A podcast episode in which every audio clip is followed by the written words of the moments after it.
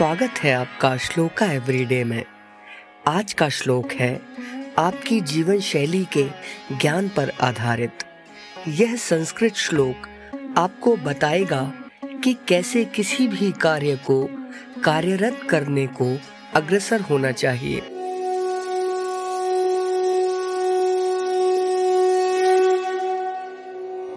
अनुबंधान पक्षेत सानुबन्धेषु कर्मसु सम्प्रधार्य च कुर्वीत नावेगेन समाचरेत्।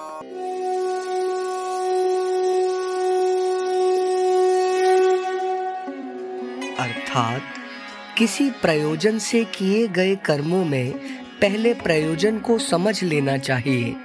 खूब सोच विचार कर काम करना चाहिए।